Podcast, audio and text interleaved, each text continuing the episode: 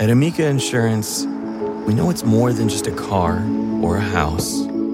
It's the four wheels that get you where you're going and the four walls that welcome you home. When you combine auto and home insurance with Amica, we'll help protect it all. And the more you cover, the more you can save. Amica, empathy is our best policy.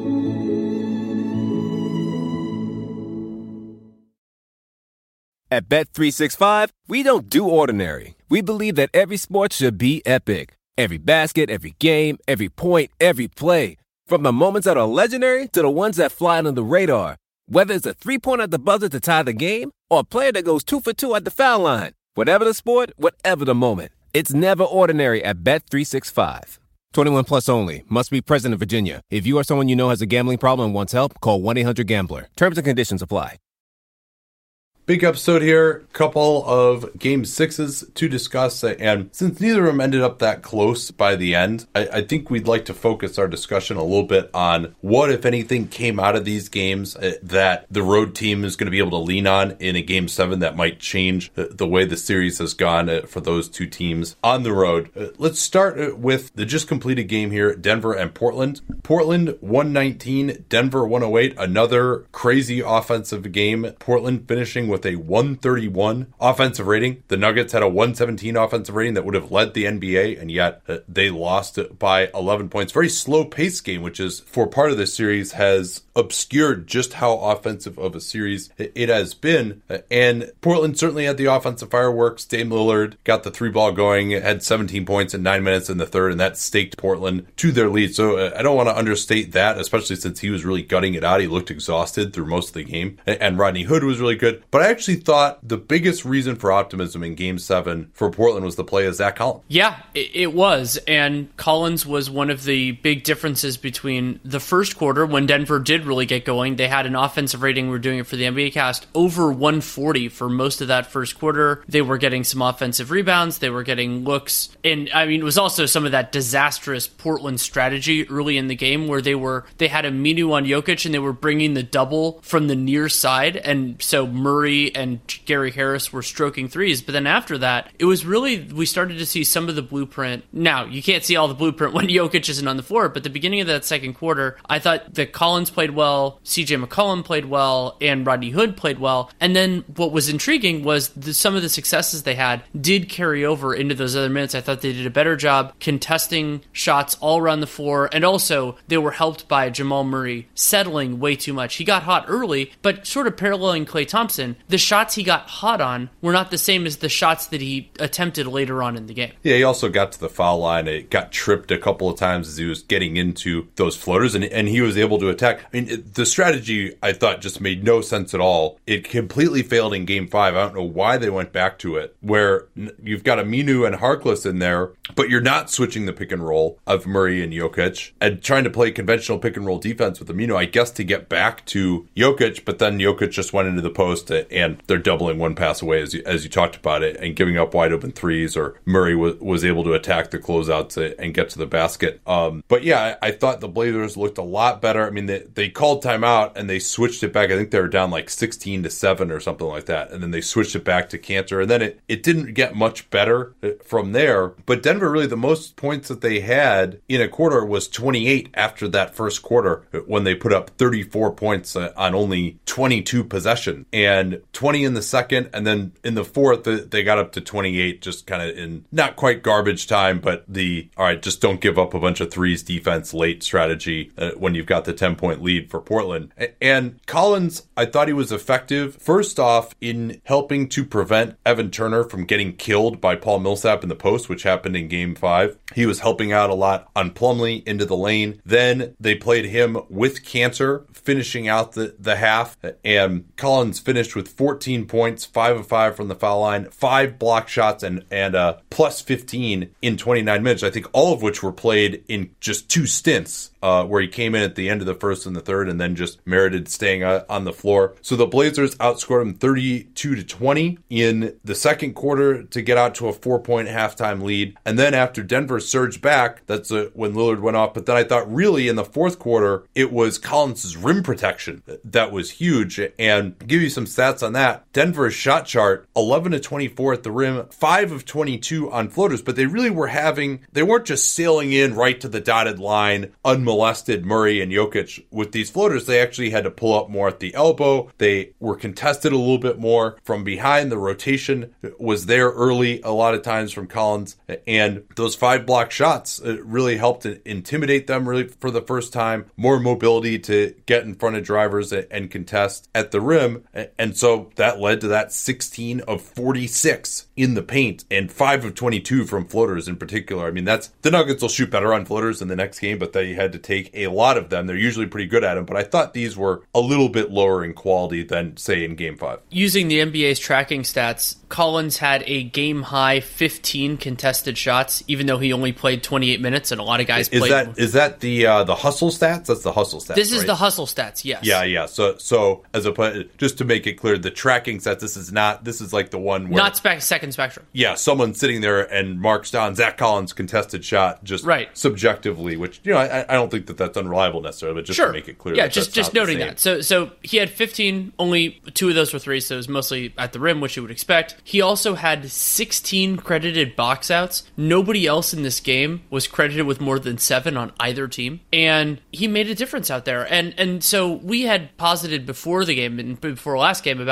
basically what Portland was doing. A lot of what their approach wasn't working, and so I think we both put put our primary idea as going small, but that going big could work too. I mean, Paul Millsap has been beasting on players who are smaller than he is throughout these playoffs. Rudy Gay in particular in the first round, and so putting other guy, having other matchups there, and also the ancillary benefits of rim protection. And Collins is not the most reliable sh- three point shooter. He did make one of his three in this game, but just having him out there, I think I think that really did unlock something. And another kind of amazing stat again, lots of small sample size theater in this to be to be damn sure. But Mo Harkless and Al-Farouq Aminu, those guys basically got the Keith Bogans, so they played about the first seven eight minutes of each of each half. Denver put up a a 142 offensive rating when those guys were on the floor. 102 when Zach Collins was on the floor. And Denver missed more shots than you would expect and, and a few other things in there. But the shots they were getting were materially harder in those non starter minutes. And some of that was the extremes of the first few minutes of the game. But overall, I thought even in the third quarter, when they were a little bit more down to earth, the shots that Denver was getting were harder in these less less standard lineups. Yeah, so I might even consider starting Collins and Kanter together. In yeah, I mean you're going to need to give him a quick hook then because he is still your backup center. But right. by all means, if, if giving him more minutes on the floor, they do have two days off, and then you you make it to the next round and you figure all that stuff out after that. But it would be tough to do that after Al-Farouq was molten two for four from three in this game. He actually you know did hit some of his jump shots. Harkless had a, a challenging night. He had a few times where he posted up Jamal Murray, but ended up one of five from the field. And because of the structure of Denver's offense, those guys aren't as impactful as they would be in another series. There's kind of this weird parallel with some some of the other matchups that Portland's had, where okay, the other the players that Denver has that are the best offensive forces just aren't really Harkless and Aminu guy. Yeah, uh, now they did have Harkless on Murray, and that didn't go so well. I think he's still probably their best option there, even if they're playing a conventional pick and roll style to uh, try and fight over screens, contest him from behind. And they actually ended up going with Rodney Hood, uh, and Hood was awesome in this game. I probably give short shrift to him early on. 8 of 12, 25 points, 3 of 4 from the foul line, 6 of, or, or I'm sorry, 6 of 9 from the foul line. I mean, that's got to be like close to a career high in free throws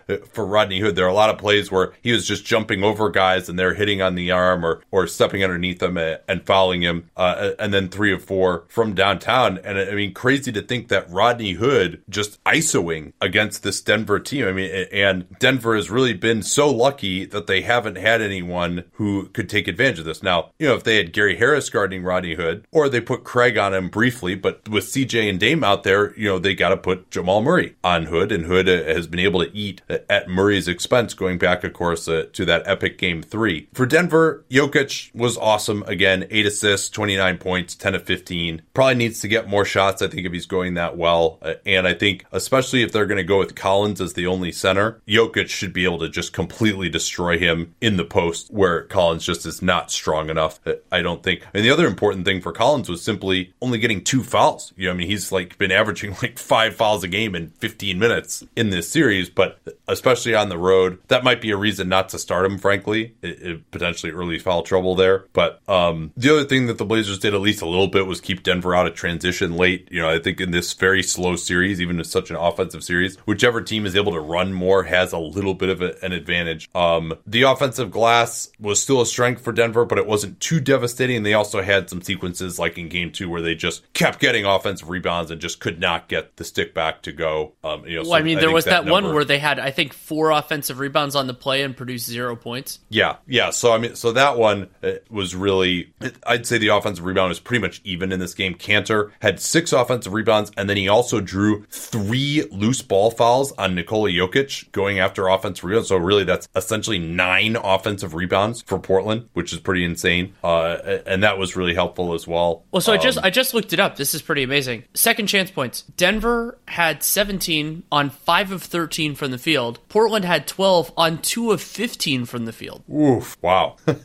so really, the it was the first chances that were more impactful. Um, although a lot of that was fouls, obviously, too. You know, that the two of 15, but yeah, because you can get get, get to the free throw line that doesn't count against the field goal percentage, but it does count as point. Um, let's see what else I had in this one. Well, there was that weird scuffle that ended up producing a bunch of technicals, but nothing. I don't think it's going to get any suspensions. That was bizarre and created. A, yeah, I mean Seth Curry took exception to getting poked in the face, which we missed it watching live by Will Barton. I just the Zapruder filming of these altercations to me is just like I, I couldn't have less interest in it, frankly. Um, so probably nothing further will come of that. You would imagine. Um, Lillard only played 36 minutes. I think that was good. He looked so tired. I thought that actually helped him to some degree in the third to just kind of slow down and be a little bit more patient. Like he, when he slowed down, he got that foul when I think it was Murray who ran ran up his back. Uh, maybe it, was Craig, and obviously got the really deep threes going again, which was a, a major problem for Denver because it, Jokic, although I think he's done a very nice job in pick and roll defense this series, uh, certainly compared to his supposedly defensive superior backup Mason Plumlee, who every single time he's out on the floor in pick and roll defense just gets beaten and, and gives up penetration, which is the whole point of having the guy out there on the floor is you make him give the ball up and he just gets dribbled around every time. Uh, but nonetheless, Jokic, if he's got to get beyond the three point line, right in the middle of the floor as well, it's just it's going to be curtains for him. He's going to get blown by. So I loved Portland setting the screens way high up on the floor, and once Lillard starts hitting that shot, it, you know it really opens up so much for their offense. I know we talked we we've mentioned his hot shooting, but I don't know that we went through the numbers from the third quarter, which is wor- worth it because the, it was a huge part of this game. He scored 17 of their 29 points in that third quarter, six of 10 from the field, three of six from three, got to the line twice, and really, I mean, that was that was the key part of his game. Other than that, I thought he was a little bit flat. Had had some other nice moments to be sure, but he was huge in that third quarter. And I, I also don't want to underappreciate CJ in that second quarter. He hit some tough shots when Lillard and Jokic were off floor, and that's what helped get Portland into a rhythm. Yeah, because they were down eight at the start of the uh, or at the start of the second quarter, and they barfed that lead up in like two minutes without Jokic on the floor. I mean, it's really just incredible how bad they've been. And so Malone wanted to get Jokic a little bit more rested because you know they've got Game Seven at home. Probably didn't want to just totally tire him out for that game. You can afford that luxury, and he did bring Jamal Murray back in, and Murray ended up playing 46 minutes in this game somehow, which seems a little short sighted to me. Frankly, he played hard. He had four offensive rebounds uh,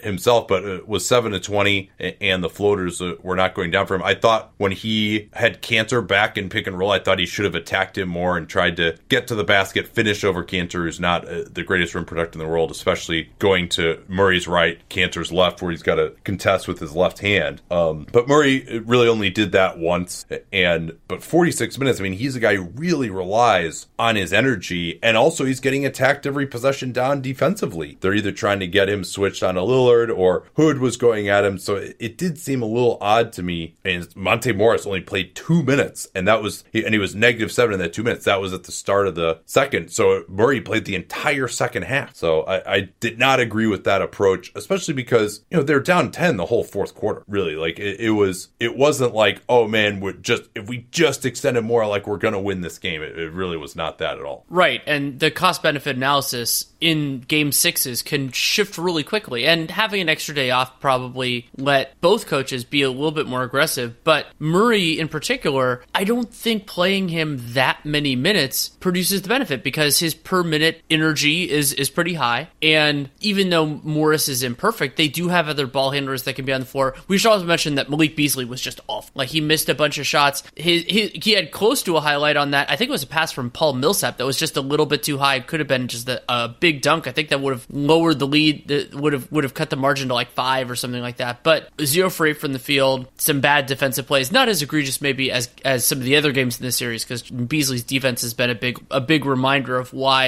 putting him in the starting lineup would be a, would be a problem. So yeah, I wanted to make sure that we mentioned that, and I'm very excited for for this game seven.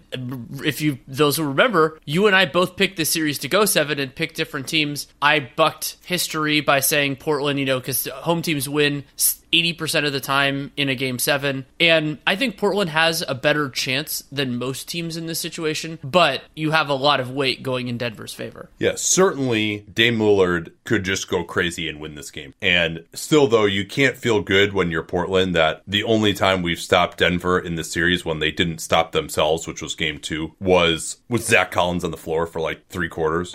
And that's who you're relying on to not get in foul trouble and play a bunch of minutes. And yeah, you know, he, he definitely, he's a very, very inconsistent player. And at home, he can show some signs, very vulnerable uh, to getting in foul trouble. The verticality, you know, he can definitely get called for fouls. That is borderline. You know, he's getting better at verticality, but can still commit some fouls that way. And, you know, offensively, can he hit shots uh, as well? Not the greatest finisher around the rim. You know, a second year player. He was very young. He was a freshman year uh, when he came out at, at Gonzaga and did not have hardly any high level experience before that. So I think if this turns into a shootout, I like Denver's chances a little more. If Portland can just hold them down below like a 120 offensive rating, then maybe Dame and CJ can do enough uh, to take them home. And then Rodney Hood is going to be the other wild card here. I mean, I think for Denver, they're going to be relatively consistent in this series. There are no answers for Jokic. And unless they just cannot hit a three to save their lives, they're going to have a good offensive performance. They, Portland hasn't solved the defensive glass. That's the one thing where Collins doesn't do as much when he's the lone center. You know, he can really get kind of beat up down there by Mills Millsap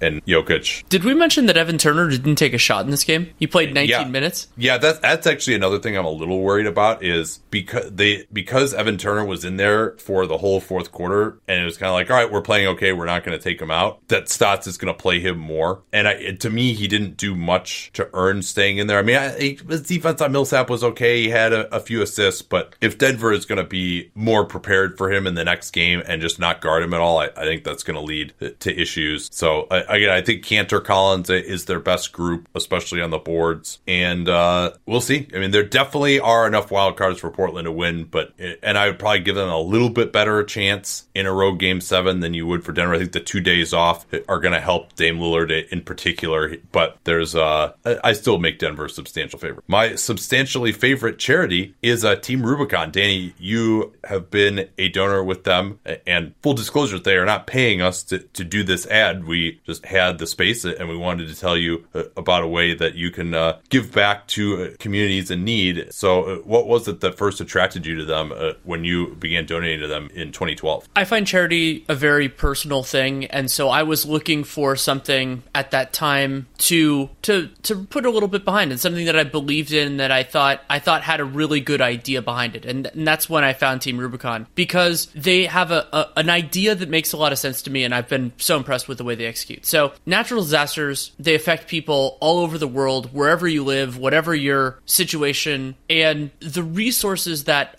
are necessary that come to bear in those circumstances, whether it's a hurricane or an earthquake or, or any number of things, are it's a it, it's a crush. It can sometimes come with no notice. And so, what Team Rubicon does is they help in those circumstances by connecting veterans with first responders and and solutions with technology to make to make life easier on the people that are on the ground and to be more people on the ground. And so it's a fantastic use of resources also because veterans have amazing skill sets for this specific need. And many times when they're coming back, they're, they could be looking for a purpose and a community and an identity. And Team Rubicon aims to give all of them that while helping out these communities when they need it so badly. And so Team Rubicon has gone after that since 2012. I've stayed, that was what brought me there and what has stayed with me and why I've been there is because they have executed on that mission so so thoroughly and so effectively all over the world. Yeah, the way to donate to them, join us uh, in supporting their mission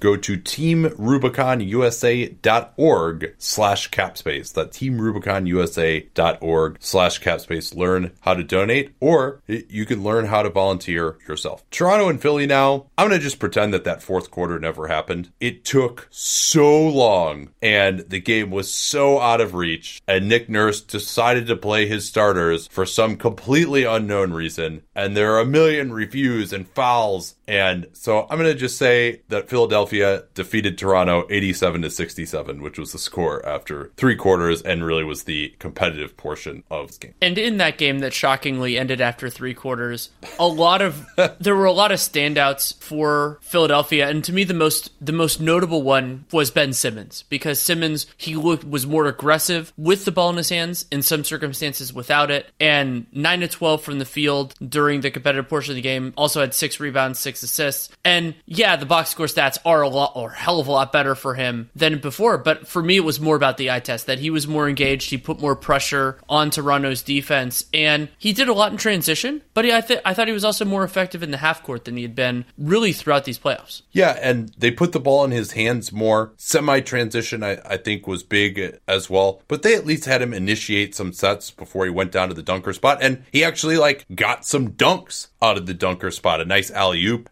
from Jimmy Butler, had a tip dunk uh, uh, on the offensive glass, uh, which was big. He did one of his better jobs on Kawhi, uh, although they, they switched up that assignment a, a little bit as well. Now, worth noting that this is the outlier for Simmons in this series. And going back to the idea of whether Philly has found something here, I wouldn't necessarily say so. I didn't think that they did that much different strategically.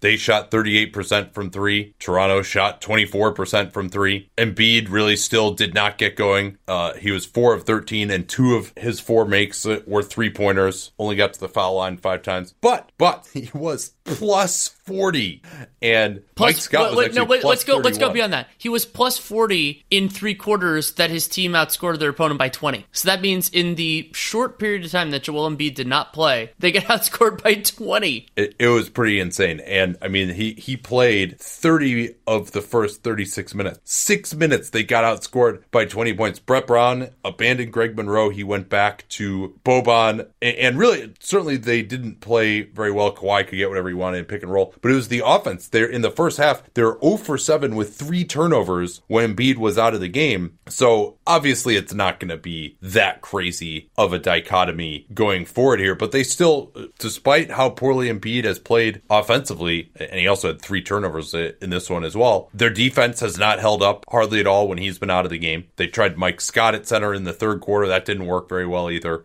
But the good news uh, was Embiid was able to play the amount of minutes uh, that he was, and maybe he was feeling better uh, overall for the game. Embiid played 36 minutes, and that's a, lot better than the 30 that he's kind of been on before. Probably would have played even more had the game been close. They've got two days off now. He can recover even further from that upper respiratory infection. But that said, I, I still think Toronto has the edge going into the game seven. I would probably handicap it about just the same numbers that the normal game seven is 79 80% chance uh, for the home team. Uh, for Toronto, Kawhi had 24 points, but was not as efficient. Really, what's happened is the three ball has abandoned him the last couple of games. And once again, you know, I mean, he's getting three minutes of rest per half, if that, maybe two. And they weren't able to survive uh, the minutes uh, that he was off the floor. in this one, Siakam, I thought, has looked better at the last two games. Uh, they found ways for him to beat the strategy of Embiid guarding him, but it's really been the support guys. That's six to 25 shooting from three. Marc Gasol to me is just such a massive bellwether for them. If he hits three pointers, and he gets scored a few in, in that meaningless fourth quarter, but he was 0 for 5 in the competitive portion of the game. Serge Ibaka also 3 for 9 during that period. Lowry did little uh, as well. Danny Green, I, th- I thought, had one of his worst defensive games in a while. And for the Sixers, Jimmy Butler just continues to have a really nice series. He actually outplayed Kawhi, uh, I'd say, for the first time in this series. So Philly certainly very capable of having this performance. They've had two blowouts in Philly. I, have been a little disappointed with how Toronto has played in this series to get blown out twice in Philly. It, you know, you would hope that they could have made,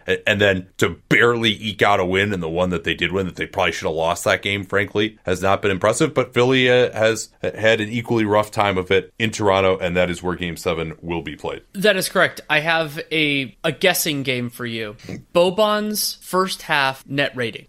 Okay, so I don't think they scored at all. So his offensive rating for them was probably zero. That is correct. And they outscored them by 20 in, I want to say, like six minutes. So, no, I, mean, I think it might have even been like five minutes. So, yeah, that's that's not too good. Uh, I'm going to say uh, negative 140. Disturbingly close. Negative 136.4.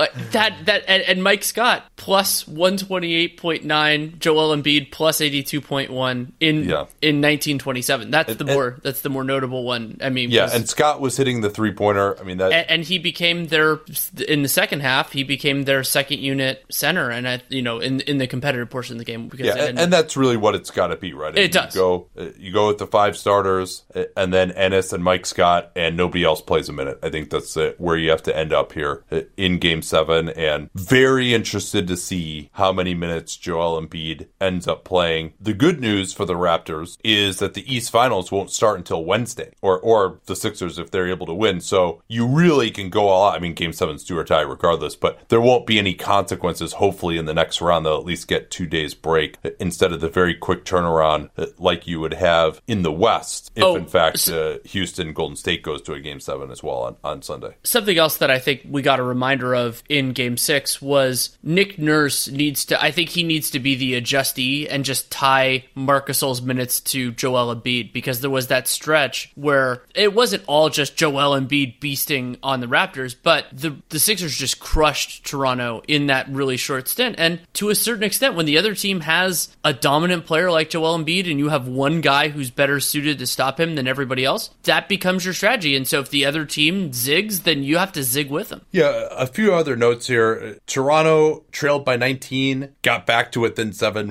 when Embiid uh, was off the floor, and then were able to push the lead up to 15 at halftime. The Raptors missed a lot of wide open threes. Leonard, in particular, had two wide open ones that could have maybe made it a little more interesting. Philly did not run that often, but when they did, they had a 225 offensive rating in transition in the first half. So better than scoring two points every transition possession. Uh, that was pretty impressive. Another big thing for Philly was getting to the rim 15 to 24 at the rim in the first half. And I thought they really took advantage of Gasol in the DHO game and doing more DHOs with Butler on the side, getting him into the lane. That's how he was able to get going. And Gasol just is not the same moving in space, protecting the rim as much either with drivers coming right at him. He still is an absolute stalwart against Embiid in the post, but they did not get that much rim protection. Jimmy Butler had a massive stretch at the start, or I'm sorry, at the very end of the second quarter, where they put in Pat McCaw as a defensive replacement. I think because somebody was on two fouls, which it's just that's insane to me, by the way. Like, oh, it matters so much whether he gets his third foul at the last possession of the first half or the first possession of the seventh, second half, and you make yourself worse. Butler blows right by McCaw. Also, the idea of, oh, I know, we'll put in this defensive replacement who hasn't played a second and has been sitting in real time on the bench for an hour. Just go in and guard Jimmy Butler. I mean, like, coaches just have this idea of like, oh yeah, I'm just gonna these pieces are interchangeable and I'll just throw them in there. And like, have you ever played? Like, do you know what it's like to just have to get up and go in? Like, it's not like he's Pat McCaw is like on the exercise bike warming up for this moment. Um, and he got blown by by Butler, and then Butler had an awesome steal on Leonard and got out for a fast break dunk, so that gave him uh, that big lead at halftime, which they essentially never relinquished. Uh, pretty amazing to me. I mean, Philly, uh, by all accounts, it was a great atmosphere, but like there were fans booing them at times when they were like, like they booed jo- uh, Joel Embiid missed mid range jumper when they were up by 17. Like not just grumbling, but like actual booing by some people. And then when Toronto gets it back to down seven, the fans start booing them again. I mean, it was really like I, I couldn't believe I'd never seen anything like that when booing when your team is up and up by a lot in a game that they would eventually win by in a complete blowout. Oh, I thought that was just insane. Um, defensively against Kawhi, they were doubling him a lot on the catch, and with Toronto missing their three pointers, that worked pretty well. Kawhi at one point did the Michael Jordan move of when the big is running over to double team you, just attack the the big's outside leg on the double team, blow past him, and then he basically sets a screen on his own man, and he rose up for the jumper. That was awesome. MJ used to do that. It was I always really enjoyed it. Uh, Brett Brown did well. You mentioned the chess match of trying to match Gasol with his minutes at the end of the first, Nurse left Gasol in just a little bit longer than Embiid, and then as soon as Gasol went out, Brett Brown brought Embiid back in. So, and it was, I thought that was interesting. And and Nick Nurse, you know, to his credit, has adjusted to try to line up those minutes, but he didn't that time, and that was just such an obvious adjustment to me too that that needed to be done. That they didn't really make that until game three or so, and really stick to it until game four. And so, all right, they lost, uh, they lost game two, and maybe if he does that in game two, they don't lose that. And but they're still in commanding position here with Game Seven at home. Anything else you had on this one? Well, I, th- I think we just put a finer point on it that Toronto's bench largely turned back into a pumpkin. Ibaka struggled. Went back to just not doing a whole lot during during the time that he was on the floor. And then you know I, I actually thought Norm Powell was less of a negative, maybe maybe in his small sample size than before, but he could make some defensive miscues in Game Seven that will infuriate one group and and rapture the other, just depending on depending on your perspective on the whole matter. So for both of for both of these games, for both these teams, this is going to be a pressure cooker that most of them haven't really gone through. I mean, Danny Green and Kawhi Leonard have. A couple of these guys have made conference finals, and you know, like Paul Millsap has in, the, in the Kyle first. Lowry has played in a lot of game sevens in his career. Yeah, he has. Whether that helps or not, we'll see. But I mean, I mean, six... actually, I mean, you, you, want to say Kyle Lowry is a playoff choker? I think their record in game sevens is three and one. His record in game seven, 20, 2014 against Brooklyn, they lost. Uh, they won two. Yeah, because they sorry, never they, went to a game seven against the Cavs. Did they? Yeah, and they won. They won two in uh, 2016. So I think he's two and one in, Game Sevens in his career. Yeah. First of all, I was not calling Kyle Lowry a playoff choker. I was just saying that his playoff experience is not as rosy. Um, I mean, to me, the number one variable in Game Seven is Lowry, Danny Green, Gasol, Ibaka. If those guys make jump shots, you Toronto keeps them out of transition. I think Toronto uh, can win this pretty comfortably. If they don't, then I think uh, it's big problems for them, and and it could go either way. We're now privileged to have with us a former Houston Rocket, uh, Aaron Jackson, to talk a little bit about this Rockets Warriors series. Uh, we had to postpone uh, so Aaron could get a haircut. Uh, you realize this is an audio podcast, though, right? It's not. It's not video. I, I appreciate you trying to look good for the show, though. Oh man, I thought I was going to get the whole shebang and get on the uh, get the, the podcast, uh, the video show. I thought I was going to see people seeing my face for the first time. Hey, well, you're you're welcome to come on uh, the live show anytime um, if you're in San Francisco. Sa- sadly, we are not quite at the point yet where we can actually like pay you to come out. So we'll have to rely on just luck that, that you happen to be out there. Um, but I want to start talking about this Rockets Warriors series because you're intimately familiar with this team. You played with them in last year's playoffs. It signed uh, like second to last day of the regular season. Was it uh, last year? Yep. Mm-hmm. Got, got second to the last game. And then I got with Sacramento and played and played that game. And then with the whole playoff series last year. Um, so just what stuck out to you uh, watching this Rockets team in this series uh, against the Warriors compared to uh, what y'all were going up against last year? Uh, this series, it, I think they, they got cut off guard the first two games, especially playing on the, on the, uh, on the road. And, you know, last season, last season they had the first two home games. We had the first two home games and it was more of a, uh, they're in the way type of feeling. Like, you know, we want to get a championship, this and that, such and such this was more like, it seems like to them, it was more like we want revenge back. You know, that, that has to do with a lot of emotions and those emotions are different, especially when it comes to being on the road. And I think they got shocked the first the first two games, even though the score is close. I don't think that uh um they played as well as they wanted to. And from what I've seen for the, the coaches schemes and what we did last year in the playoffs, we switched a lot earlier and we were more aggressive and PJ was more aggressive, which you're starting to see right now. Yeah, uh, you mentioned that. So uh, you think at the beginning of the series the defense uh, wasn't as aggressive as it was at its peak last year?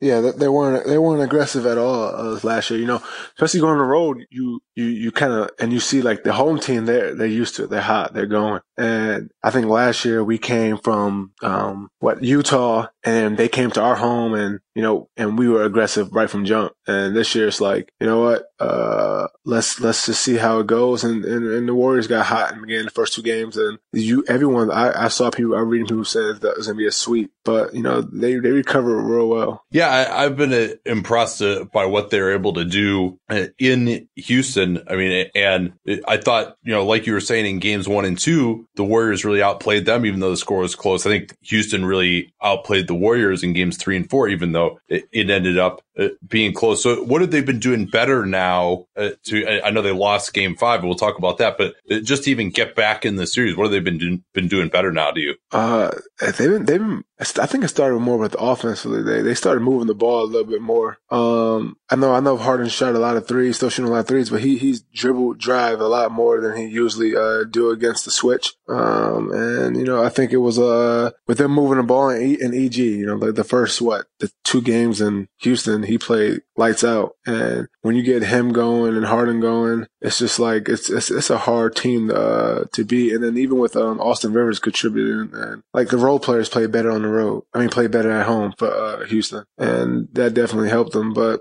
um, I think I think you know with with Klay and Steph struggling too, that that obviously that, that obviously helped. But that I think that's more on the, the defensive end. Like I think uh, the Rockets are doing a good job defending those two guys. Yeah, it seemed like to me transition was huge for them, especially in the first half of, of games three and four. Like that hit ahead pass real quick to Eric mm-hmm. Gordon on the right wing. When you mm-hmm. were there, you know, because James likes to play a little slower. Chris, at least at this point in his career, likes to play a little mm-hmm. slower. Um, but you know, D'Antoni, his background is let's speed it up, let's go fast. It, w- like, what were the conversations like around that w- when you were there? Were they saying, "All right, we got to play, we got to play faster," or was there just more of a recognition from the coaching staff, like, "All right, you know, we're going to need to slow it down and, and play more in a James and Chris's style"? It's it's more of a you know you you you get in the locker room and you don't uh, you hear Mike D'Antoni and, and the games we lose, the games we win. He goes, hey, they they show you the highlights of of what we need to do or what we did great, and um, it's it's believe it or not, it's playing fast against them. It's playing real fast yeah. against them. You get like you said, you get the ball up against, you get the ball up to EG. You get a lot of um a lot of you try to get as many threes up, and and they and they I mean they work on shooting threes like they work on it like like as a habit, like wake up in the morning eating breakfast. It's,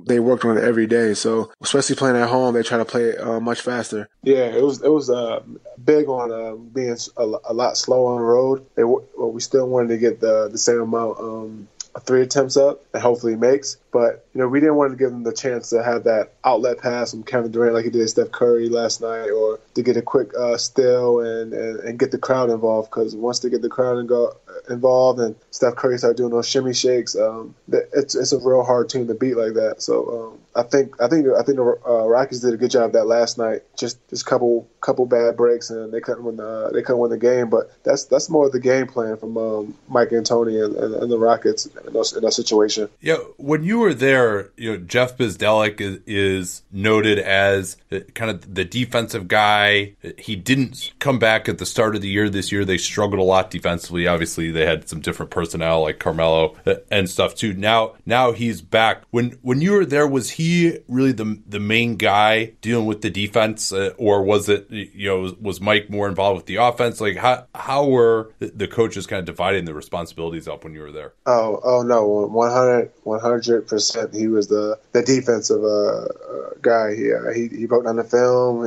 he uh, he talked about defense when it was time to talk about defense. Um, Mike didn't talk much when it was time to talk about defense. Um, he he Mike would say his points here and there, but it was more Jeff. But beyond that, they had a good communication with the whole team where, you know, PJ, PJ, James, and Chris, uh, they all chimed in, um, chimed in when they could. And um, PJ, PJ's real vocal in that. He gets along with uh, Jeff like that. They talk about it. They bounce play. They bounce ideas off each other. And I think that's how the defense just became too much of a switching thing. And, you know, and Jeff would just say what mistakes here or what need to be done there. Um, but it was mainly his job. Yeah. No, and that's pretty typical, isn't it, for, for most teams that, that you've been on, that there's one coach who's kind of more the defensive coach? Yeah, yeah, pretty pretty much. Even in Europe, Um, you know, it's, it's a defensive coach and it's an offensive coach, and the head coach just he trusts his defensive guy. Um, so thinking back uh, to last series, uh, do you remember like what they were really focusing on as far as you know what were the biggest defensive priorities? I mean, beyond just okay, we can't let Steph get free, that kind of thing. But like, uh, do you remember any of the specific things that they were really trying to do to slow those guys down? Uh, it was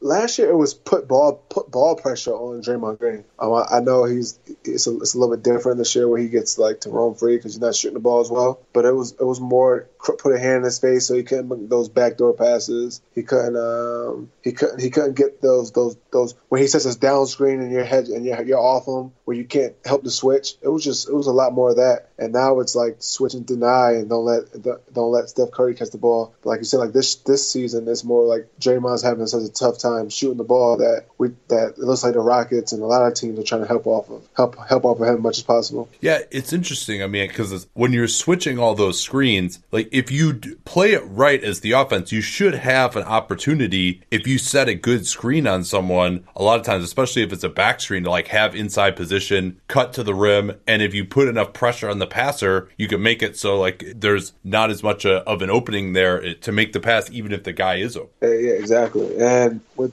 and I think the Warriors they realized that, and I think that they were so happy with acquiring uh, Demarcus Cousins because they, they were going to play that the whole game. They was going to hope that they switch, and it would have been uh, it would have been James or Chris or EG on on Demarcus Cousins, and you know he's he's he's a good back to the back uh, back to the uh, post, uh, back to the rim finisher, and I think that would have helped them a lot. But right now, it's it's really not a post presence. So w- once you see you see Eric Gordon, you see now Iman Shumpert, and you see a lot of defenders are pressuring the guy that's dribbling the ball. So even if they do try to look for the back slip or the back cut and look for the right pass, it's, it's a difficult pass to make. Not a lot of players can make that pass. The other thing you you mentioned too is the idea of denying like off of the switch. I think it is the other thing that I was so impressed by what Houston does normally, as and particularly last last year when they really had the Warriors in mm. trouble because like you're forcing the guy. I mean, they don't deny like you know all the way back to half court, you know, like old school like Duke style or something like that. But yeah. they they do like okay, you're going to catch the ball 30 feet from the basket, and it's just once again, like if you're that far out, every catch is a little harder. You're a little more tired. You can't make those backdoor passes as easily when you're that far away. I, I, was really impressed with that aspect of the strategy. So that's something that they really emphasized a lot, huh? Yeah, and, and, and like if you, if you, get, you get a chance to pay attention, look at Clint. Clint Capela is a great great example of how to uh, when you when you when you switch a when you switch a down screen, you switch any screen. His his arms are always spread. He he makes you catch the ball like you said, thirty feet from the basket, and and he he makes you he makes you cross over, make you cross him over once or twice. It's no straight drive to the basket was on a split with him, on a switch with him. It's a crossover, crossover, or Steph Curry like hitting up a quick flick wrist three. But it's, it's difficult, and for and and that's what and, and that's what uh, statistics say. Like if you're gonna beat us like that four straight games, um, or four games, um, Golden State Warriors, then it's, it's, your night. But they think like it's hard to beat a team like that four games, and like you said, Chris Paul wasn't hurt. I think uh, it would have been a different story. Yeah. So you come into the team second to last day of the season. You you play the that one game in, in Sacramento. You haven't played in the NBA before, but you're also a really experienced player. Like you're not just like some rookie coming in. But what was that like for you? That that first game in an NBA uniform. I think what did you play? 35, 40 minutes or something in that game. It, just coming in, but you know it's not like a a game that they really care that much about winning. They got the number one seed uh, wrapped up, but just like, take me through what it was like for you in that like 48 hour period where you signed with them, what the conversations were like, how they tried to get you up to speed to the extent that they could in such a limited amount of time. Man, it, it was it was wild. I was actually in LA and I went to the. Uh, the I went to the Rockets, the Rockets versus the Clip, uh, the Lakers game that night, and you know I was I saw some plays that I liked, and I, I actually put them down in my notes in my phone that I was gonna bring back to my Chinese team. Um, and I got a phone call the next morning. Now, I actually obviously I went out that night. I, I drank, uh, I smoked, you know, I did all things that adults do um, in LA, and um, I got a phone call the next morning and they said, "Can you play tomorrow?" I'm like, "I'm I, Nate, Nate, I'm hungover. I'm literally hungover. I'm I'm over my eyes. Like I literally want to say, who the hell is this calling me? But it was my agent. I'm just like, I mean, I don't know what you're talking about, but my season's over. He's like, uh, the Rockets. You know, they, they you know, they always been interested in. They saw you getting personal yesterday. Uh, they want to know if you want to uh, want to play for them in the playoffs. I'm just like, yo, yeah, of course I want to play. And then they said we play today. Get on the jet. Can you get on the jet? I got on the, the team owner's jet, and I'm thinking like, hold on, I'm playing today. I don't have my sneakers. Not, I'm, keep in mind, I'm still I'm dehydrated. Of course, I, I didn't get a drink anymore. I went straight to the the Clearport. Um, I'm just, just, trying to drink as much bottles of water as I can. I'm I'm looking at the owners like the owners family looking at me like I'm like I'm wondering if they think I'm drunk or they still know I'm, I'm hungover from last night because I didn't get the shower. I literally literally rushed me from as soon as I woke up to get on the on the Uber and get into the uh, the plane. So I'm just looking like this is this is awkward as as as as fuck as I was saying, but. but then again, that's, that's, a hilarious story, by the way. Yeah, I mean, like all night, all nighter in LA. Like, it's just, just imagine like a, an LA party scene in the movie. It was I had one of those nights, and um, I get to gym and, they, and, and Trevor Reed's like he's not playing. He's like, hey, you want to wear my my sneakers? I'm just like, what, does this really happen? I'm gonna put on some random sneakers, random tight. I got I got someone's tight. They were too big, and I got in the game. And John Lucas was like, I was like, man, I'm I'm I was I was partying last night. He was like, man, it's basketball. Just play the game. Play the game. And I was just like, you know, he's he's a funny dude, and um, it was it was it was fun actually. It was a great experience. You know, I hit my first uh, shot, and then um, you know, just trying to learn the plays through the fly as much as possible. More importantly, I was just trying to stay out of the way, not not uh, mess up any, anyone's rhythm because I know it's the end of the season, and you know, I, I know being a little older vet, I know how people want to uh, get their stats at the end of the season. Yeah, wow, that that's ridiculous. So I mean, like, were you thinking like, all right, I need to like go find a Footlocker or something and like I was, I literally, yeah, I'm, t- I'm texting my my agent like, I'm gonna, I'm gonna go to the mall real quick on the on the way to the uh, to to the airport, and he's literally like, no, like they're not wait, they don't want to wait much longer. They've been waiting as long as possible. They want they want you to fly with them, and then as soon as you get there, I landed, hopped in a Tesla, and then they drove me straight to the airport. I mean, they drove me straight to the arena. I didn't get a chance to meet anyone. Blah blah blah. Just here's a jersey, this and that, and I'm getting tights and, and random people's sneakers shoved in my face. it, was, it was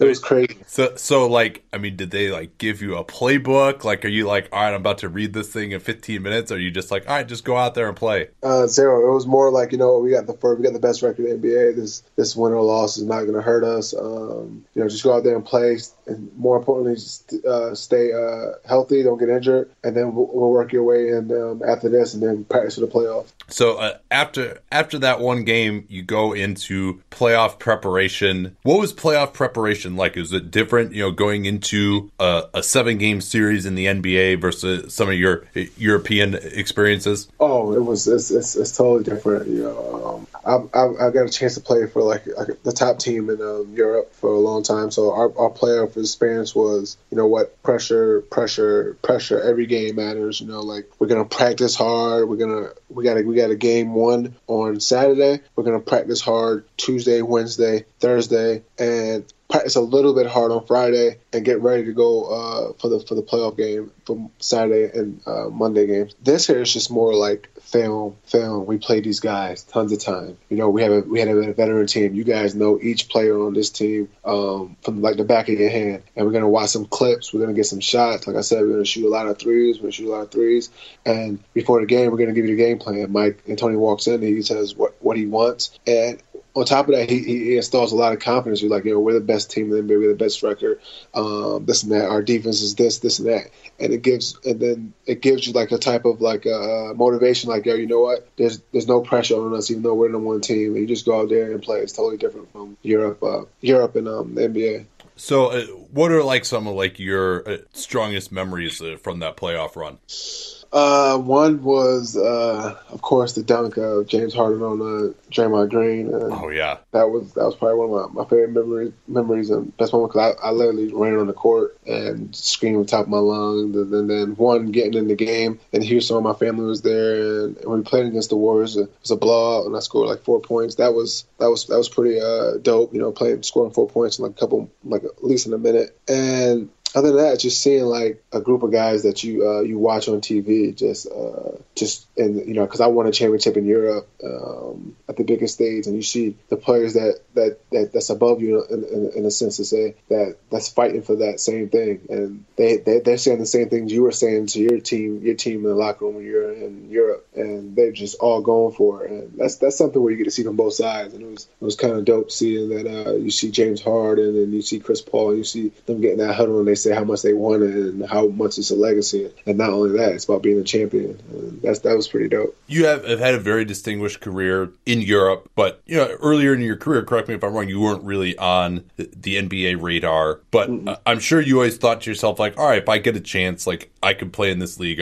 I'm as good as some of those guys. I agree with you, by the way. I mean, I think there's NBA guys that you're probably better than. You know, if the, the Phoenix Suns had you instead of Elie Okobo, like they probably would be a little bit better off. Like you're a veteran point guard, like you're not going to make mistakes the way some of the younger guys in the league would. But as you got there and you played against some of these guys, both uh, in your playing time and just seeing these guys in practice did your opinion get informed at all? Were you like, all right, you know, I feel like I can play with these guys, or you were you just like, holy shit, these guys are good? Like I didn't realize how good they are. Maybe not like, oh, I couldn't play with these guys, but you're just like, wow, like look how good these guys are. Like seeing this in person, this is like a revelation. Oh no, no, no. Once once I got there and I got to practice with them, I got to play and I got in games. It was more like, man, it was more like a motivation thing. Like I, I should, I really should try uh, a lot harder when I was my 26, 27 stage, where I had the opportunity to go to NBA teams, but I was making uh, a lot of money in Europe where it, was, it wasn't the best decision financially. But I got there. I'm just like, man, I, I could really play. I'm not saying I'm, I'm an elite player or I'm not even in the top, what, it's 250. I'm not in the top 100, but I, know I can play. I'm not probably in the top 200, but I know I can play and help teams there. But on top of that, it's just sometimes you get there. I, I look and I was just like, a lot of these dudes are, are fucking freaks. Like they they might not have like the type of skill or the wisdom or the knowledge like me with basketball, but they just like you look at their hands, you look at their arms, their wingspan, and how they jump and their body and how they recover. It's just it's it's a reason why they're in the NBA. I, I, there's no there's no way I can ever take that from them um, in any way. It's the reason why every player that's in the NBA is in the NBA. Yeah, I mean, I think once you get to you know the top hundred players in the world, you know, I think those guys are like clearly better than the people who are playing in Europe. Like once you get below that, or, or the top two hundred players, you know, I think it's kind of perception or it's where you are in your career. I mean,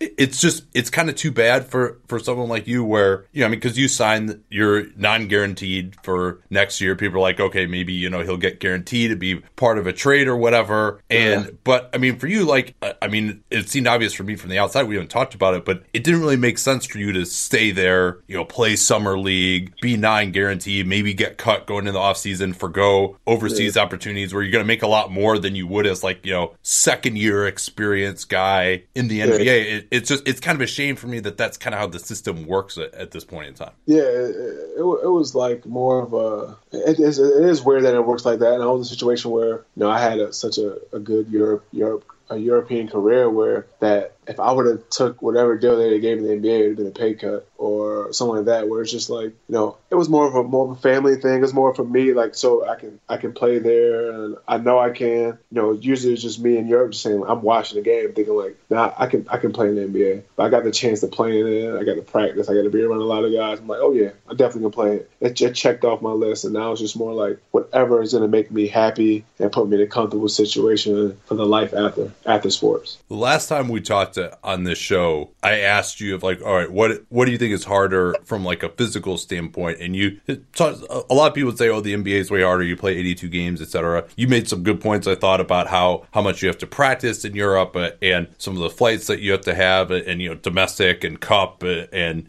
Euro League and, and all this stuff. If you're playing at, at that type of a level, Do you still feel that way, or, or having been exposed to the NBA, do you say do you have more of a thought that that might be harder now, just physically to go through a season? Oh my God, it's not, it's not, it's not harder. I mean, for James Harden, yeah. maybe, but uh, you got you got a chef, you got a you got cooks on the plane, you got you get on a plane from a road trip, you get on a plane from practice, from traveling, you got gourmet meals on the plane, you get all the recovery, this and that. It's just it's totally different from like um, recovery wise. NBA, it's not even close. It's, it's definitely harder to play in Europe, um, especially if you're in the top teams in Europe. Like Luka Doncic said, it it's harder to score in Europe. It really is. It's just it's just a totally different. Um, it's, it's just it's just night and day. So it's it's even it's even hard to compare. But I'm I'm not taking away from anything like uh, players that play like James Harden or those two that play big minutes and have to get ready for a back and back or a back to back or like they said, like they play again Friday. So that, I'm, I'm, sure that's tough on them too. Yeah, I mean, and it, you know, it's it's worth noting too. You get all these advantages of like therapists and massage stuff, but you're going up against people who have those same advantages, right? So I mean, like the maybe the energy output in a game for like those guys who have the ball in their hands every time, because like Europe isn't really like that either, right? There's nobody like James Harden who's got the ball in his hands every single possession in Europe. Like they move the ball more, guys play like 20 to 25 minutes. So I mean, I think it's uh, it's just tough to say when you, you've got kind of two different uh, ways of playing. But I, I mean, I, I feel you. I think most people would probably rather be in the NBA than Europe. I, mean, I know you've talked a lot about just how crazy long that European season is. Yeah, yeah definitely, definitely, they'd rather be in the NBA. Um, I got, I got into that lifestyle in the NBA and I, how I traveled and how I know it's about the players. And then I, I went back to China and I was just around some of the coaching staffs, around some of the managers. Like it, it shouldn't be like this. I want, I wish I.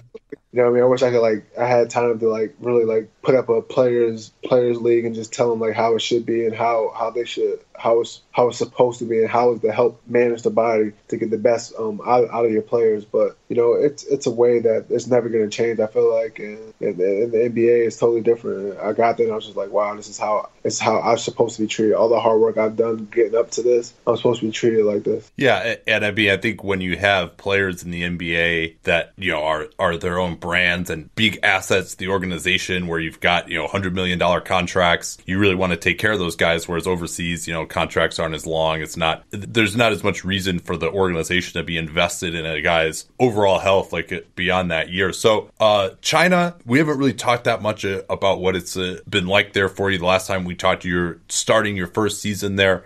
What were you thinking that would be like, uh, and uh, how has it been any different than what you thought, and how has it been different than Europe? Um, it's it's. I thought it'd be different when it comes to like um, competition wise, being competitive. Because um, you know Europe is you have uh, several Americans, you have several Europeans, you have uh, the good domestic league, and you're playing against top players, stuff like that. And in China, like you only have two uh, two uh, domestic, I mean two uh, foreigners on your team, two Americans, and the rest is Chinese. But if you look at it when it comes to top eight teams in China, that is real competitive. It's uh, yeah. it's it's a it's a tough league when it comes to top eight, they. But it's twelve other teams where it's, it's totally different. Where it's you can literally take a day off and, and you can win games if one of your other imports play and, and you're and you got a good uh, Chinese and you got a good Chinese squad. But um, when it comes to traveling and and having more freedom for Americans is, is, is totally different because Americans in Europe looked at you look at as the equals. You know, you got a player like Milos Teodosic and yourself. You looked at as the equal. You got a player named um, Chung Lin on, on your on your Chinese team, and you're and you're an American. You looked at it like okay, you're American. You got more responsibility. You, you got more freedoms. You can do whatever you want. You can shoot 30 shots, essentially like that. Um, so that that was the big difference.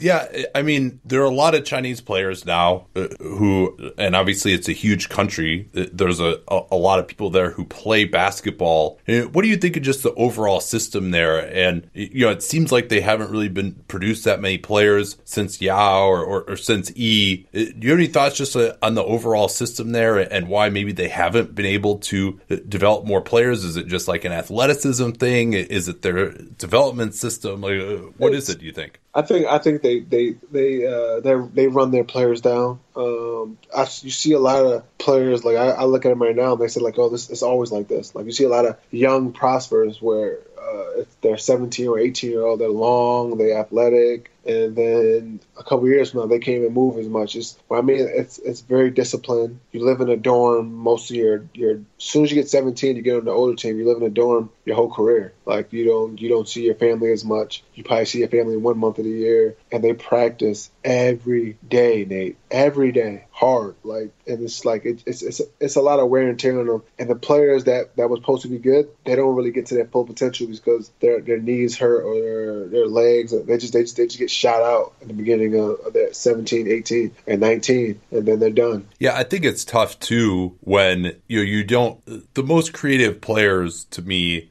in the U.S. are the, the guys who grew up like playing pickup, right? I mean, you have to develop kind of your own passion for the game and the ability to, to be creative. And it doesn't seem like they have that there. It seems like it's so regimented. And, and maybe that's why they can never produce uh, any guards. In addition to the fact that, you know, I don't think that they necessarily uh, have the same type of wingspan yeah. necessarily, you know, or uh, the same athleticism, just, you know, as a general proposition, there's exceptions to that. But, you know, it seems like compared to some of the players in other leagues, it's not the case as much. I was, I was just to say that it's not, it's not a, it's, it's no, it's no freedom. It's no, like, let's go play pickup and let me go pretend I'm someone else and jumping around and use my imagination and, and create a game for myself and have fun with it. It's like, you know what, you do this and you're gonna do this exactly in the game. It's all drilled, drilled from 8 a.m. till twice a day until six o'clock at night. And then they go eat in their dorm and they do it again the next day. It's it, it, it kind of hurts hurts the uh, the passion for them. And like I said, it, it, puts a lot of wear and tear on their body. Um, so what's next for you now? Uh,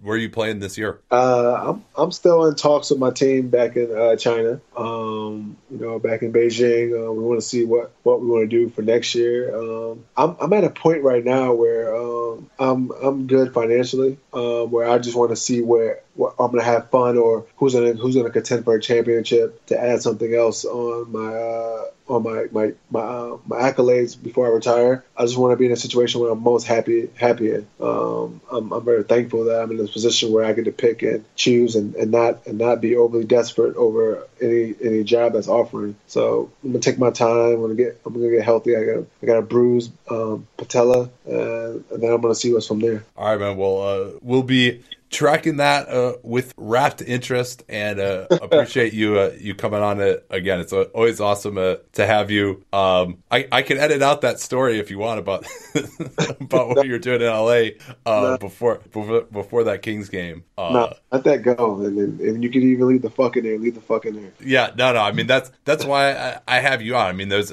for where this show is. It's we don't need to have people on who are just gonna like give us a, a bunch of cliches and stuff. So that's yeah. what that's what that's why why I appreciate talking to you so much. So uh, this is great. Thanks again. Uh, of course, Nate. At Amica Insurance, we know it's more than just a house. It's your home, the place that's filled with memories. The early days of figuring it out to the later years of still figuring it out. For the place you've put down roots, Trust Amica Home Insurance. Amica, empathy is our best policy.